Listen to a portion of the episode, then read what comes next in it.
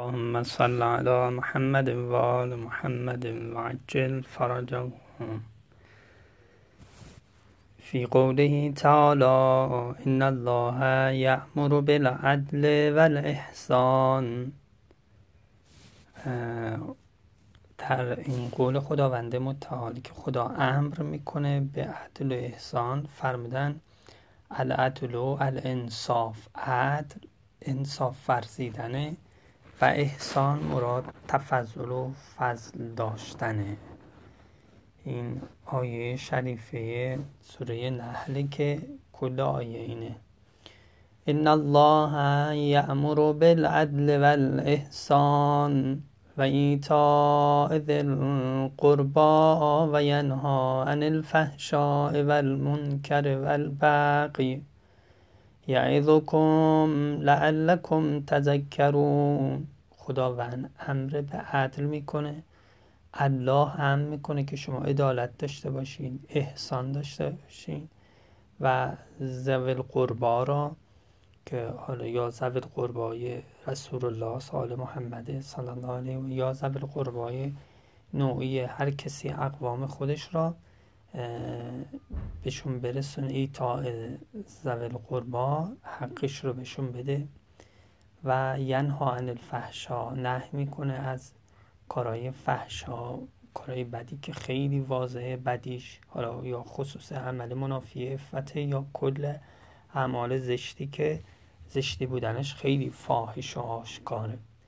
منکر کار زشت و ناپسند. بقیم به معنای ظلم کردن. البته ظلمی که به معنای شدت طلبه جوری که این شدت طلب شخص از حد و حدودی خودش خارج می‌کنه. ممکنه بیشتر تو رابطه های دوستانه باشه تو رابطه های مجالستی و محاورتی باشه. ظلم بیینه اونطوری واضح نیست. اگرچه ممکنه که به معنای اعمی هم شامل ظلم هم بشه. خدا از به اینا ام می‌کنه و از این کارا نه می‌کنه. شما را موعظه می‌کنه شاید که متذکر بشین.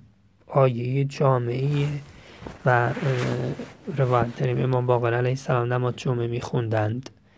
این آخر خطبه نماز جمعهشون این آیه را تلاوت می‌کردن مستحبه که خونده بشه توی نماز جمعه آخر خطبه های نماز جمعه و فرمودن که عثمان بن مزعون من پیامبر چندین بار مرا دعوت به اسلام کرد من رو حیا ایمان آوردم ولی هنوز دلم قرص نشده بود تا یه زمانی که پیش حضرت نشسته بودن این آیه نازل شد. اون موقع با شنیدن این آیه ان الله یامر بالعدل دیگه من ایمان آوردم و بعد پیش ابو طالب رفتم.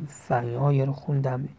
ابو طالب گفت قریشی ها ایمان بیارید که سرور بشین پیروی کنید که هدایت خواهید شد. از پیامبر فرمودم پیروی کنید از ایشون که هدایت خواهید شد. زیرا او شما را به مکارم اخلاق دعوت می‌کنه.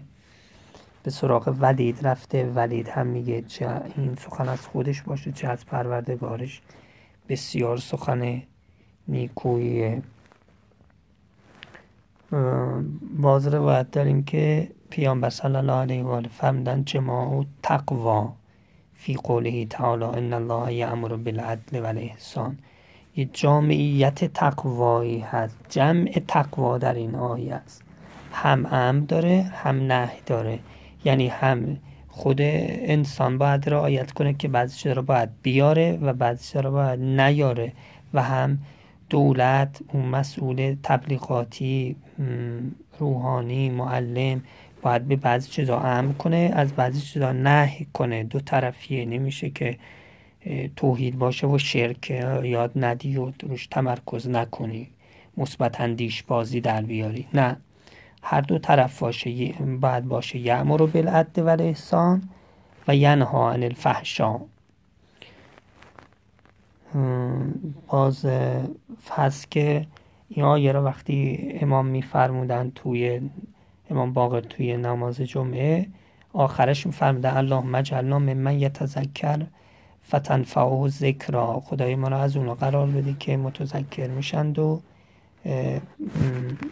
نف میده اون تذکر بشون در هر صورت این آیه بسیار آیه زیبایی است شیرینی است و جامعه خیر و اخلاق اینکه پیامبر فرمودن به من جوامع کلم داده شده. انصافا این آیه جوامع کلمه عدل چه چی که با عدل درست نمیشه. آسمان ها و زمین برای عدل بنا شده.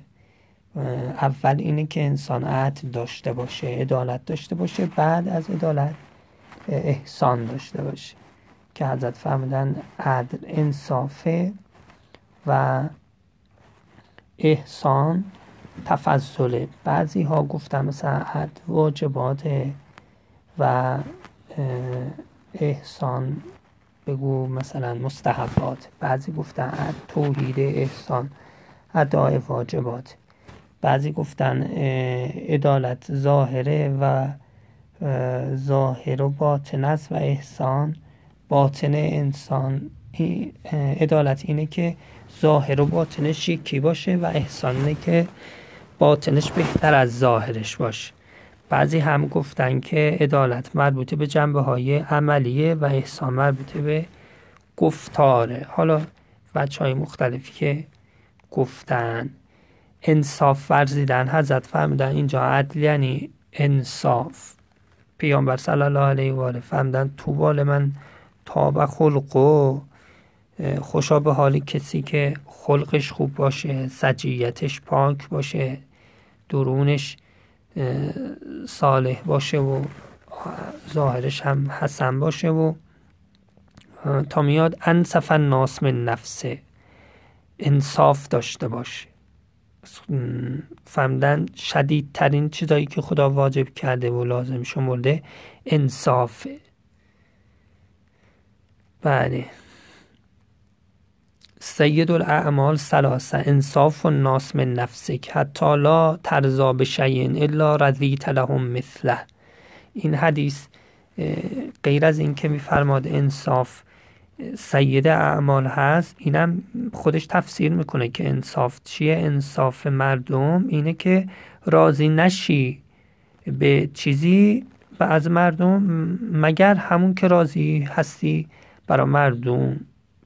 درباره خودت خلاصه بپسندی آنچه که برای دیگران بپسندی آنچه که برای خودت میپسندی. و یکی از سه تا فرموده اعمال سید اعمال یکیش هم فرمودم مواسات اختر ماله و ذکر الله علی کل حال. که فرمودن وقتی گناه پیش میاد گناه یاد خدا کنی و گناه را ترک کنی. اینها انصافه که تفسیر عدل که این آیه فرمودن خدا امر به عدل می‌کنه یعنی انصاف می‌کنه. انصاف باید داشته باشه. بعد از انصاف می‌رسیم به فضل. احسان تفضل داشتنه الهی عاملنا به فضلک ولا تعاملنا به عدلک خدایا ما را با فضل خودت معامله کن با عدل خودت با ما رفتار نکن. امام جواد علیه السلام فرماد فضایل در چهار جنسه. یکیش حکمت و قوامش در فکر. دوم در فضائل دوم در افت قوامش در شهوت. و سوم قوت و قوام قوت در قذبه و چهارم عدل و قوامش در اعتدال قوه نفس قوای نفسانی. خدا انشاءالله ما را به این جماع اخلاق موفق کنه. اللهم صل علی محمد